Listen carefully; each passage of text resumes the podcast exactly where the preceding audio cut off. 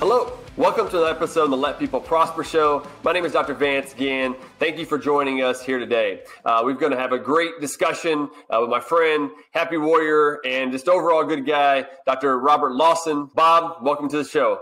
Hi, Vance. Good to be here. Great, great. We're recording this on September twenty-seventh, and um, we're going to have a good discussion on a lot of things, economic freedom, um, Socialism Sucks, a good book that Bob wrote with his co-author Ben Powell, uh, and a few other things. But let me go over his, his bio first. Doctor Bob Lawson holds the Fullinwider Chair in Economic Freedom, and he directs the Bridwell Institute uh, for Global Mar- for Global Freedom Institute there at S M U. He is also is a founding co and is a founding co-author of the widely cited Economic Freedom of the World Index, and has written more than one hundred academic articles, book chapters, policy reports, and book reviews. So we just wanted to jump right into this and have a good discussion today, Bob. Let's start off with, why do you do what you do? What what motivates you? Well, Vance, I have a flippant answer and a uh, somewhat serious answer. The flippant answer is, you know, I grew up in a working class family. We weren't living on the streets, but we didn't have a lot of money. And I started working outside the home, doing odd jobs, uh, painting apartments, scraping po- po- the insides of pools. And uh, I decided, uh, you know, as I grew up, I became a bartender, waiter.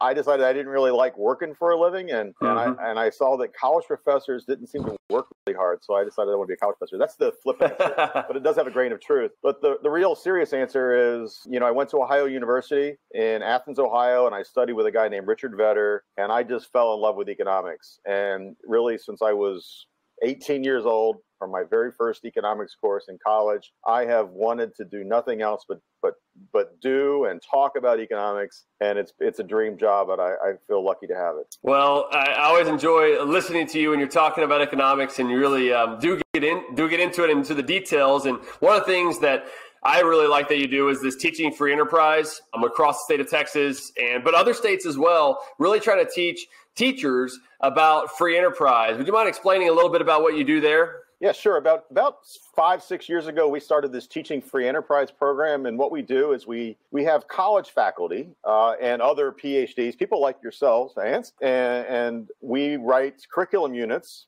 little modules, and they're designed to be ta- uh, for school teachers, mostly high school teachers, to take these modules, these little units that we've developed, and uh, teach, use them in their classrooms. And, you know, it, it's a little bit unfair because there's some really, really good economics teachers at the high school level in the state of Texas and around the country. But we also know that the reality is quite a few people who are ended up teaching economics at the high school level are, you know, it's the it's the track coach.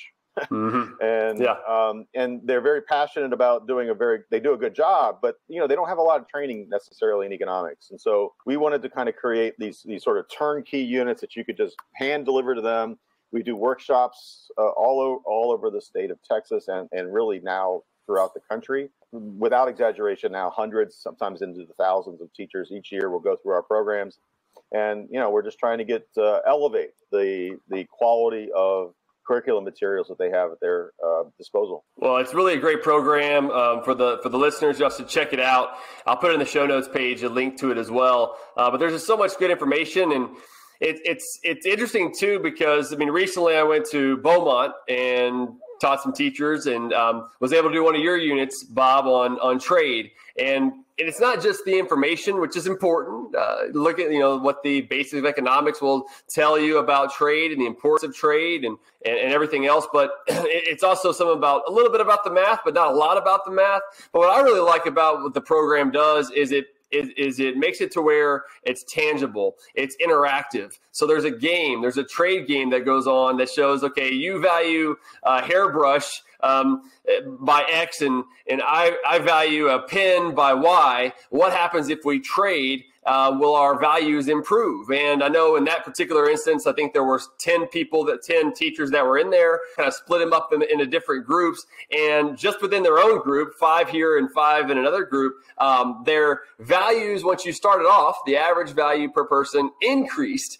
whenever they had the exchanges. And then in the next round, kind of expanded to all ten, and the value increases it even more. And, and so I, I wonder, whenever you were thinking about putting that together, what were some of the insights that you hope to uh, convey to the audience? Well, you know, it's a cliche. I teach in a business school, and it's a cliche in business schools to say trade creates value, value mm-hmm. creation. It's a little bit of a, a buzzword. Uh, but value does get created when we make trades. And the, that little trade game exercise uh, is one of the greatest ways. It gets people up out of their seats.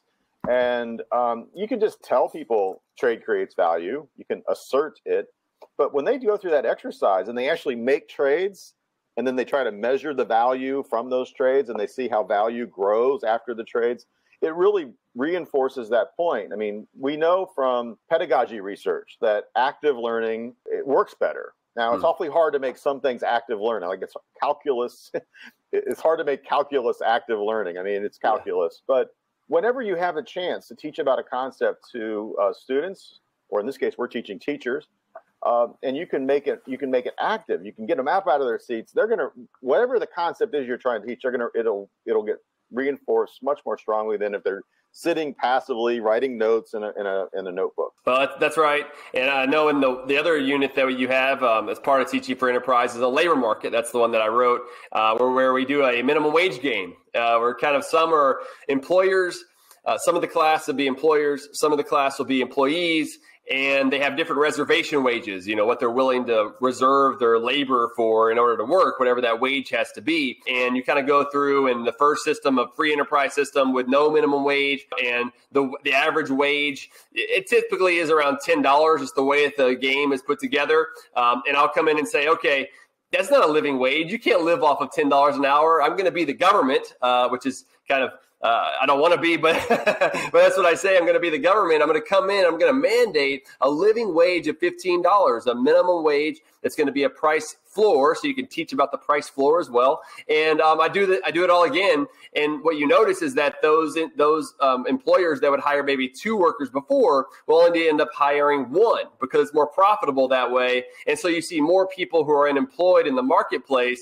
Uh, and in the last session, I kind of go through and say, okay, what if there's not a minimum wage, but there's increased productivity, there's increase in right. skills. And so the marginal revenue from the firm side starts to go up from each time. Um, and so now more people are not only employed, but they get a higher wage. And so instead of the average wage going from ten dollars to fifteen dollars, now the average wage is around twelve dollars, but everybody has a job that kind of wants one in that sort of situation. And I think this sort of interactive approach is really what we need more of, because I know whenever I was teaching at like Sam Houston or Texas Tech uh, for a while, and, and doing this game, just the light bulbs would start going on. And uh, I know you saw with that one. What, what's another game that you like to do?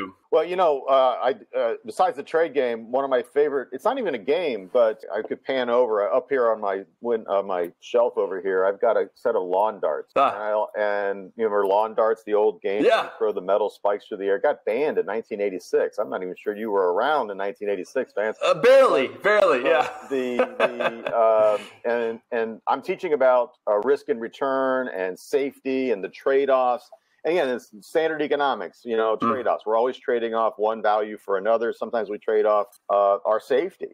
You know, yeah. Every time you get in a car, you, you, you trade off your safety in order to achieve your, what some objective. And that that's a that's a lecture. You can do that as a lecture. But yeah. I like to use lawn darts, and it's a visual. And you and a lot of students today have never seen lawn darts.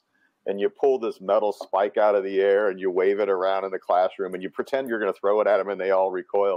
I mean, again, it's not a game, but it's it's it makes that classroom experience. And every time they think about seatbelts or other safety things, you know, the discussion we all have about, uh, you know, helmet laws for motorcyclists, mm-hmm. whatever, they're going to remember, oh, that that Jart lecture, you know, that, that just, it gives their brain an anchor point that yeah. they don't really get just from a straight lecture. No, that, that, it's so true. And I mean, there's a lot of things too that go into that that we could probably build on. Because you got your P H D at Florida State, right?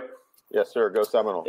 There you go. There you go. You know, I, I think one of the things that is talked a lot about in economics is, you know, positive economics, using a lot of math. And I think that's important to a certain degree. But it, but it also goes into the the assumptions that are in these models. That's kind of the institutional framework that I think a lot of us as economists, you know, think about. But there are a lot of different institutional frameworks that are out there. You know, you've got Keynesian school and New Keynesian and all these different types of schools. Um, and I, I wonder what kind of your thoughts are on the, the math that's involved in these different types of schools of economics. Yeah, I mean, I, I think it's a sad reality that to study economics at the advanced level now, you need to be pretty much a mathematician. I mean, I, mm. it, it's not an exaggeration to say that you need more math to get a P H D in economics than you do to get a P H D in physics. And mm-hmm. that is not a that's not a kind thing to say, really, about economics. Hmm. Now, there are some I, I'm a, I I use some math when I teach students, and I I like math. I'm good at it, and I think there are some things in economics that we learn better and we we learn more precisely because of using mathematics. I always use the example of comparative advantage. It's a It's a freshman level concept. It's something you would teach like in week two of a principles class to freshman undergraduates. But it's not a really straightforward concept. And until you actually do like a numerical or a mathematical example, it doesn't really sink in to, to most people. So there are there are reasons to do math. Now, having said that, we've taken it way beyond what's reasonable. I mean, and I, I do think that we're turning out a lot of economists today who Uh, you know, they really can't see the forest through the trees. They, they they know the math, they're good at the math, but they really don't know economics and, and what really matters in the real world of economics. And they and when you ask, you can actually tell. You get a new PhD. I'm, I'm this is not a kind thing to say either, but you get a new PhD, just got his you know his or her PhD, and you ask them a real world question like about inflation and the Fed or uh, the minimum wage, and they they like they have a puzzled look. And the puzzled look is because they're they're trying to do math in their head, like. Like, oh, yeah, what's the what's the model say? Like, you know what? You know what? You're a professional economist. You should be able to talk about inflation and the Fed. And maybe you're wrong, but you, you ought to be able to talk about it without a bunch of math. Uh, and unfortunately, too many people in our profession are, are math first and economics comes a distant second. Yeah. Yeah. And, and whenever you see that happening, even today, to your point, I mean, we have a lot of people who still follow the Phillips curve. Yeah. Uh, as even as there's some trade-off between the unemployment rate and inflation, and and if we just tweak if we just tweak the wheels of the economy just right, we can we can get it to where we want it to be. Yeah, yeah, and it also goes to the fact that economists don't study history anymore either. No, we just don't. I mean, the history of the Phillips curve is a fascinating history. It was once upon believed to be dogma, and then it kind of fell off. And I think the reason it's kind of coming back in favor is because people didn't. They didn't study the history of the Phillips curve debate. Mm. They don't know what what Milton Friedman talked about in his nineteen sixty-eight presidential address. They've all, they've all forgotten that.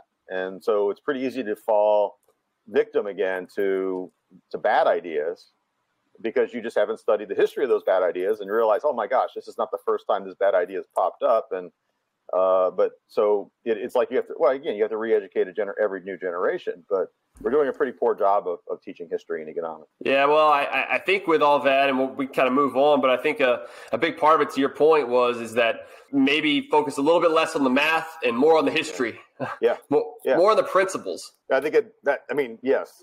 Uh, you know, I, I I took history of economic thought. I was one of the last students, and I was required to take an all-day exam hmm. in it.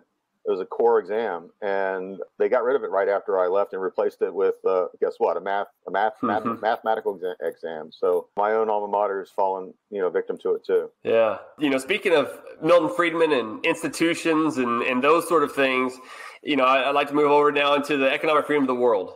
And I think Milton Friedman was part of this discussion, um, Gwartney and and others. And, uh, you know, you, you've been working on this for a while now, Bob. And, and I think there's just so much that's being provided in the Economic Freedom of the World Index that's not only helping us understand what economic freedom kind of is and is not, but also the relationship it has with prosperity. You know, the, the show, Let People Prosper, there, there's so much involved. And so um, if, if you would, would you mind giving us some background on the on the, on the report and in the index and kind of some of the details about it? Yeah, sure. So uh, along with Jim Gwartney, I helped found this thing called the Economic Freedom of the World Index. It's published by the Fraser Institute, which is a public policy think tank in Canada. And it was actually Milton Friedman's idea. And and in the late eighties, and I was a high school student, so this is this is uh, you know, lore to me. It's just, you know, stories that have been passed down to my generation. But Milton Friedman and others were they were actually arguing amongst themselves uh, at a conference about whether or not economic freedom was getting worse or better, whether we were moving more in the direction of capitalism or more in the direction, let's say, of socialism. And there was actually just disagreement on the fundamental fact of the matter, like, which way are we going? And Milton Friedman was exasperated. He's like, well, how are we going to get anywhere in this great debate about capitalism and socialism if we don't even know where we are? We don't even know the basic trend, if, if it's getting better or worse. And so he came up with the idea that that someone, it wasn't going to be him, but someone should do an economic freedom index that tries to measure how, on a sort of capitalism to socialism scale, how where is your country? Is it more on the capitalism side of the scale, or is it more on the socialism side of the scale? And Jim Gwartney, my my professor, went to a conference with Milton, and he came back from that conference and ordered me to start gathering the data. And we produced our first proto-index in nineteen ninety-two. First real publication came out in ninety-six, and I've been doing it every year since. We just came out uh, just a couple weeks ago with our latest report. Yeah, and the, the latest report, and it's always, the data is two years uh, behind, right? Right, yeah. You know, so it takes about a year for the, say, the World Bank or the World Economic Forum or whoever's data I'm using. It takes about a year for them to get the data processed and published, and then it takes us about another year to get their data and put it into our our computers and publish our report. So we're we just released the twenty-two, the twenty twenty-two report, but the latest numbers in that report are from two thousand twenty, uh, which of course is a, a pretty big year. I mean, this is the year of COVID. Um, COVID hit the world. Uh, maybe I should give the punchline away. It was not good. Yes. So, I mean, yeah.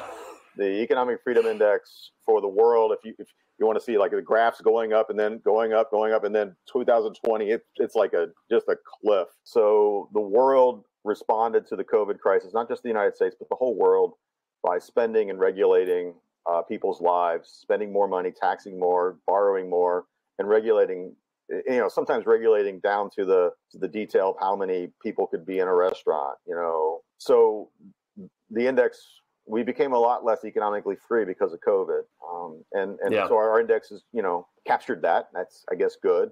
But uh, you know, it's pretty it's pretty bleak picture when you look at that, that graph. We gave up about ten years worth of, of progress in moving towards more economic freedom in the world. We gave about a decade's worth of progress. Wow. Yeah, it is something else. And it's quite telling, those charts that you have in the report. And I'll make sure to put that in the show notes page as well. But it's it, it was dramatic. And uh, the economic freedom, the liberty that was lost during that time is going to take a, a while to get back in, in so many ways. And one of the other things, of course, to look at since we're in the U S is that we, we also fell from, what, sixth place to seventh place?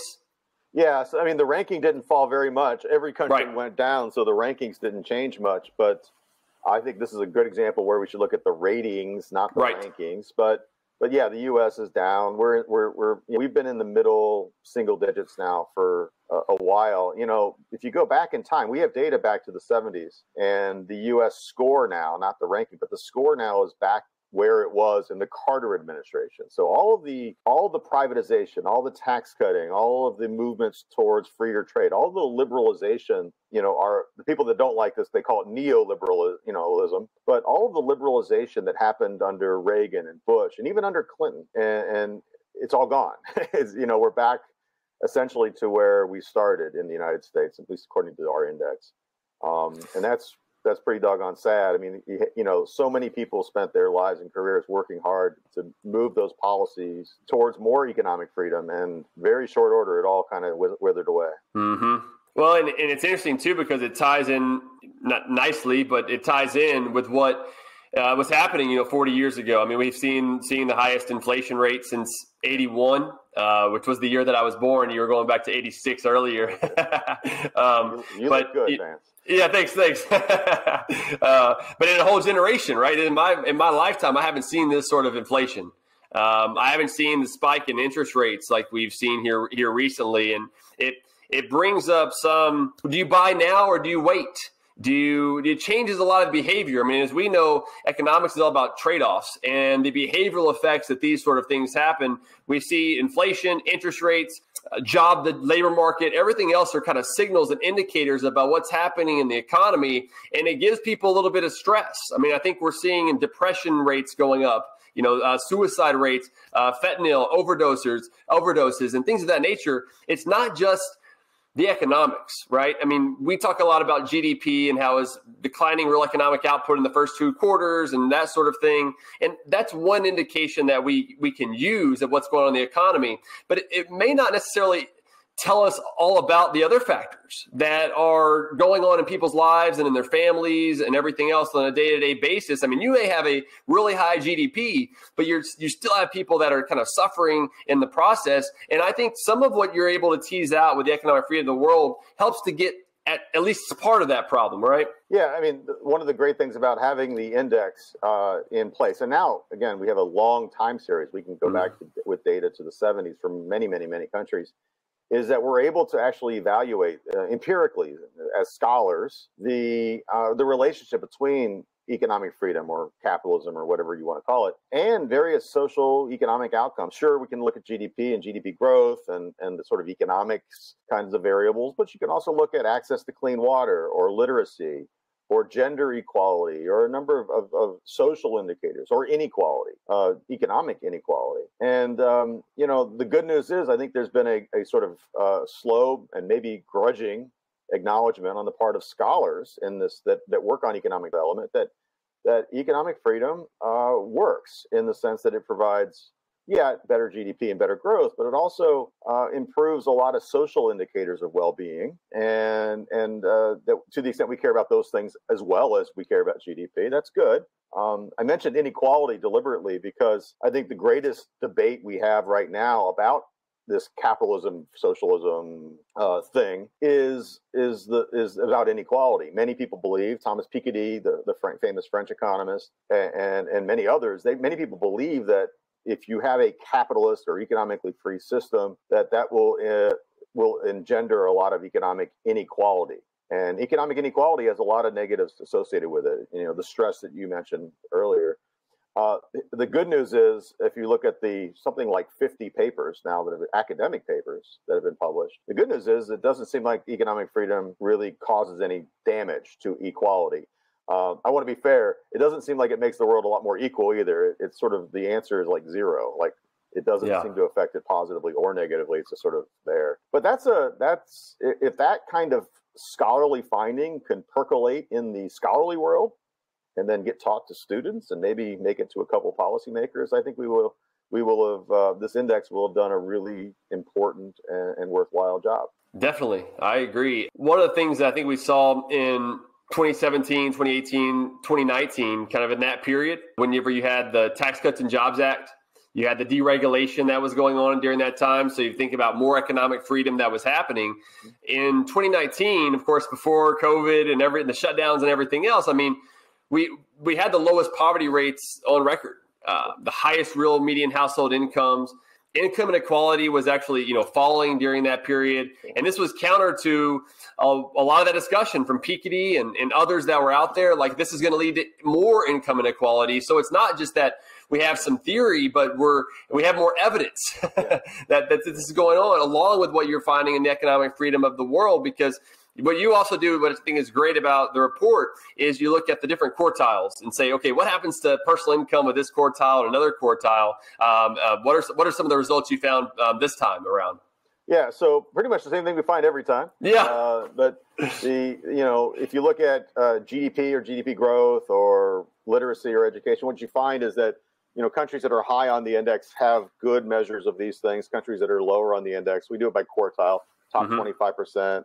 Second, third, and fourth, and you look at the top versus the bottom. Like if you just look at income, and like again, I think income might be an overrated statistic, but it's not. It's not nothing. Yeah. Uh, if you look at income, the average income in the countries in the top quarter of our index is about eight to nine times larger than the countries in the bottom per you know income per person. If you look at inequality, it looks like a flat line. Again, inequality doesn't doesn't correlate at all with the kind of economic system you have. Um, so. If you want to attack inequality, and many people want to attack inequality with some public policies, I don't really have a good answer for, for those people because I don't think we found a magic set of public policies that will deliver equality. We have yeah. found a magic set of policies that delivers prosperity, right? Uh, and and that's economic freedom. Yes, yeah, definitely. And I, um, you know, I think too about the uh, Madam Smith's the theory of moral sentiment.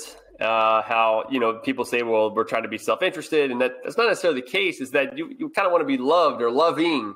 Uh, I like the way that uh, Russ Roberts puts it in, in, in his book on Adam Smith, and talks a lot about the differences there and um, that are commonly put on Adam Smith that just wasn't necessarily the case. I mean, because if we're not being loving, right, then we're not going to have exchanges. Right.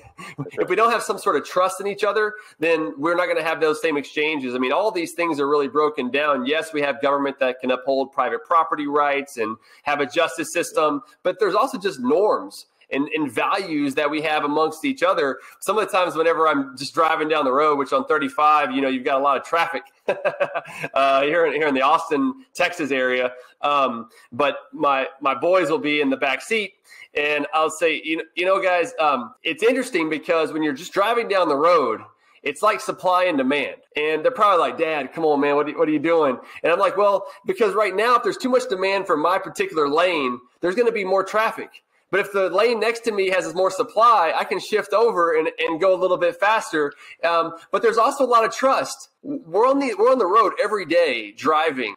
And we trust all these people around us. Now, yes, we have car insurance and stuff like that. But I mean, you know, it's it's a highly uh, dangerous situation. We're getting in this uh, hundred, you know, thousands of pounds uh, vehicle and just driving around town. And, and just one example of all the exchanges that are taking place.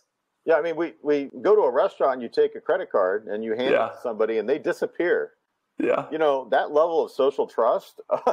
Uh, by the way, it freaks out a lot of people from other countries. They're like, you let your credit card walk away? I mean, the, I mean, in most countries, if you leave, your credit card's never coming back, right? Right. And and it, it's true that, that you know, uh, there are some countries that probably have more social trust than the United States, but we have a lot of social trust. Mm-hmm. And, and and that that's, you know, that's something that I think is developed alongside a market economy. When people have repeated economic dealings with each other, they learn to trust each other, especially when those dealings are voluntary and mutually agreeable and value creating, again, to use the buzzword. Yeah. Um, if you go to countries where, where the system is more regulated, where it's always rule based, there's a bureauc- bureaucrat in, involved in the transactions. There's always these, the, building up the trust is a lot harder.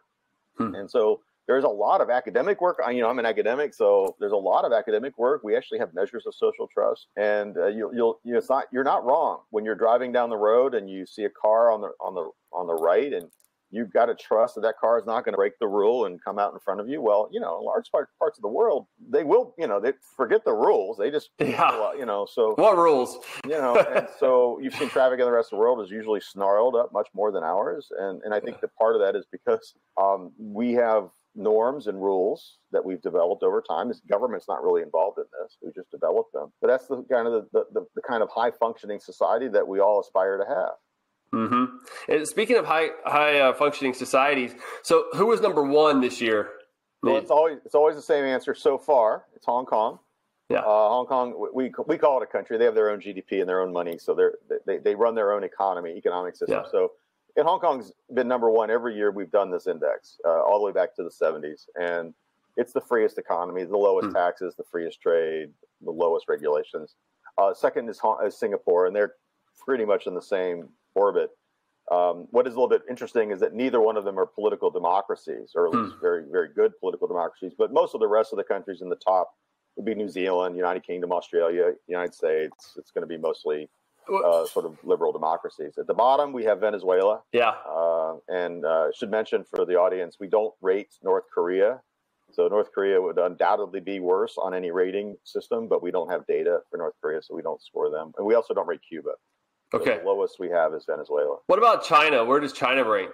Well, China rates actually in the third quartile. They're somewhere, I forget the exact number, the new number, yeah. I haven't memorized them all, but they're around one hundred ten out of one hundred sixty-five. And that's not very good. We have to be rec- we have to recognize, I mean, I don't have a number for nineteen seventy-five Mao's China right after yeah. the end of the Great Leap Forward and the Cultural Revolution. I mean, on a scale of ten, Ch- Mao's China probably was a one point two. I mean, mm-hmm. you know, very low. And now they're like a six. And that's below average now on the scale. But uh, they've gone up a lot. They, China has liberalized tremendously, yeah. and the economic growth that the people in China have enjoyed because of that liberalization is huge. I think it's the greatest thing that's ever happened to humanity, frankly, is is getting the government. Now, the government's still too powerful in China, but getting the government out of the, the, the economy in China, even to the little bit that they've done, yeah. has unleashed this, this extreme, extreme prosperity uh, in China. I think a lot of people are angsting about that, but I, I frankly, look, I'm not...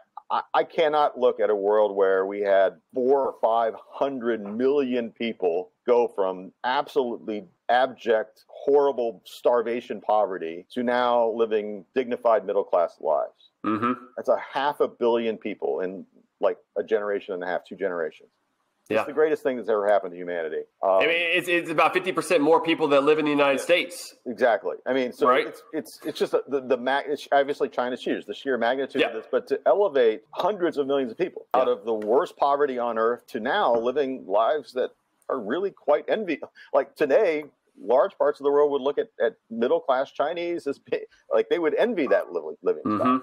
Uh, so it's a great thing. I realize there's political challenges. The Chinese government is evil. Yeah. I, I don't plan to go back in China, so I can say things like that. Yeah. um, but I, I think the government's evil and vile. Uh, but it's despite the government, in spite of the government, that's really bad policies that the Chinese people have been been able to prosper. And I think it's a great thing. We should we should be happy for this. Yeah. Um, not sad. And I, with the full recognition that there are political challenges with the Chinese government. Yeah, yeah, and, and you know, I think that there are certain things that should be addressed in that in that area, in that space. Uh, but with to your point, it, it's important to really understand what's happened during that period. I mean, I think too often what we hear, especially in the political class, uh, but also in the media, is just try to blame China for a lot of the yeah. problems that maybe have it happened in the Rust Belt, um, that they took our jobs, that this liberalization over that period of time was the was the problem. You know, if you think about Ross Perot's giant sucking sound from with NAFTA, right, right. um, the, these sort of situations, it's It, it, it masks the true problems that I think we have here at home that we need to get right first. I mean, um, one of our events that we had recently at the Economic Freedom of North America there at S M U, always a great event. People should check that out. Um, but we were we were kind of talking about some of this and, and trade liberalization. And I made the point about, well, whenever you're pointing your finger at China, you've got three other fingers that are pointing back at you. You know, what, what can you really do differently that I think we should be improving on by deregulating, cutting taxes, cutting government spending? You know, that should be a key priority. Um, and if you do that sort of thing, you're going to put yourself in a situation that's more competitive on the global market to compete with places like China, um, or liberalize with other types of, of places as well. Um, and, and, and go through and say, okay, what do you what do you want to do now? And, and things of that nature, I think they're going to be just so important in that process. I mean, yeah, I mean, you know, the, the reality is uh, there's a very strong temptation on the part of a lot of people to look at the world in zero-sum terms, and they see China prospering, and so somehow that means we're not prospering. Uh, the reality yeah. is, uh, I real, I'm from Ohio. You don't have to lecture me or about the Rust Belt, um, but uh, the, the reality is the United States has benefited from China's growth. So, so I think we benefited from China's growth, and you know, I, I'll be be blunt about it. Every time you log on Amazon, you find a, a consumer good made in China that you find desirable and and, and affordable. That makes your life better off, and uh, we should not like ignore the the real tangible benefits of Chinese imports in this country. Um, yeah, I'm from Ohio. It's cost them American jobs. Those jobs are moving to other areas, biotech and services, healthcare, financial services, whatever. But but doggone it, we, we have benefited from Chinese growth just as they've benefited from it. Yeah, I think it's certainly something we can continue to look at. And um, the next thing I'd like to get into is really your book on uh, Socialism Sucks, which kind of brings all this together. And, and the full title, and here it is, Socialism Sucks, Two Economists Drink Their Way Through the Unfree World. Uh, and so, you know, what got you interested in doing this? I know you did this with your friend Ben Powell, who's at the Texas Tech Guns Up, uh, the Free Market Institute up there. Um, what what got you into it? What what's it about? Well, your, your bio gave away some of it. I've written a lot of articles yeah. and books, and I this is the this is what the Economic Freedom Index report looks like. It's one hundred seventy pages like this. It's it's miserably boring and dull. And uh, I mean, people like me think it's cool, but the reality is most people uh, in the real world, um, not policymakers, not wonks like Vance Ginn, yeah. uh, most people, um, uh, they, they, they don't want to read the Economic Freedom of the World Index. They want to read, read and talk about stories. And so Ben and I decided to write a popular book, um, and we, we, we've sent, we sent it around the theme of us traveling to socialist and former socialist countries, and um, uh, Ben and I uh, have been known to drink an alcoholic beverage or five every now and then. Yeah. And so uh, we we sort of it's Ben and Ben and Bob's sort of drunken travels. Uh, in in the writing of the in the in the lead up to write the book, we read a lot of Anthony Bourdain and P J O'Rourke, because those uh, communicators in their different ways. Uh, P J O'Rourke is a great political satirist uh, who sadly just died, and P and. Hmm. Anthony Bourdain, of course, the great food journalist who also sadly recently died. Hmm. Uh, but th they were great communicators. Um, they were just wonderful storytellers in their in their respective areas. And so we decided to, to go on the Ben and Bob Roadshow. uh, drink a few beers, uh, interview some people, tell stories. And we wove in the economics. We tried to talk mm. about the wonky stuff that economists like to talk about, you know, the socialist calculation debate, this obscure debate between economists way back in the nineteen twenties and thirties.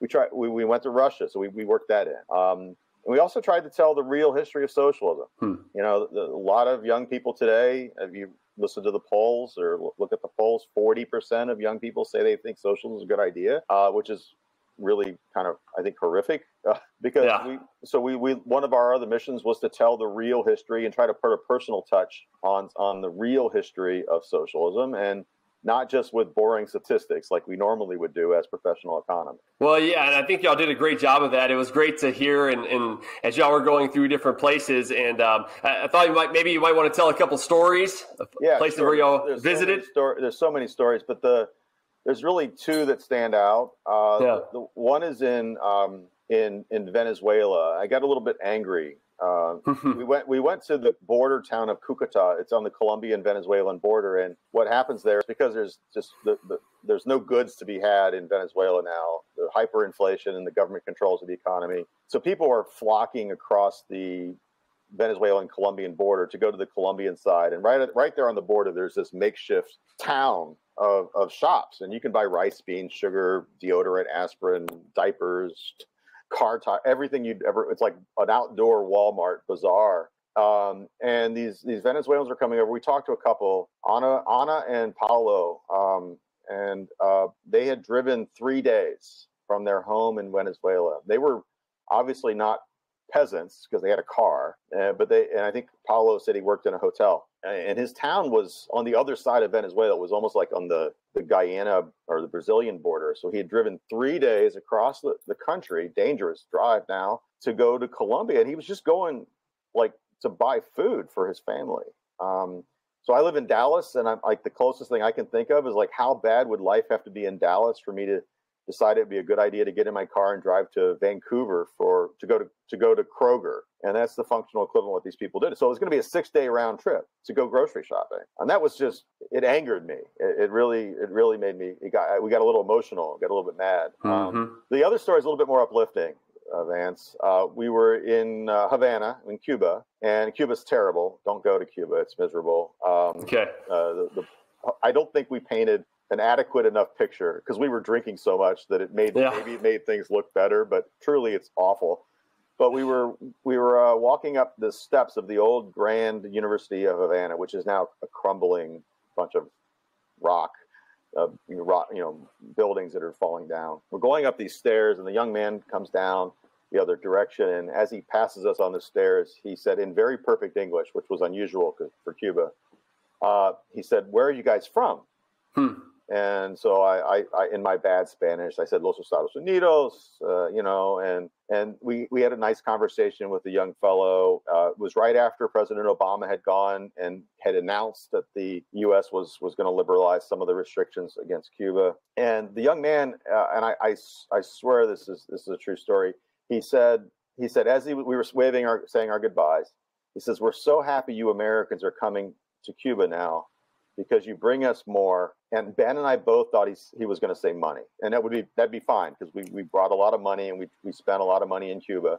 But he didn't say that. He said, "We're so happy you Americans are, are coming to Cuba because you bring us more freedom." Mm, wow. And it was, I mean, it was such a great thing for him to say. And I hope it's true. And I, I do, I, I, I, like everybody, I have mixed feelings about President Trump. Uh, yeah. Some things I liked, some things I didn't like. Uh, but one thing I didn't like, frankly, was the, the, you know, undoing some of the Obama era. I think that more interaction with Cuba is more likely to bring them freedom. Hmm. Um, that's a debated point. I understand. My position, I think, is that the, that young man on the steps of the University of Havana thought that if Americans would go visit Cuba more, uh, and yes, bring our dollars, but but that the interaction with Americans, he thought, was going to bring them more freedom.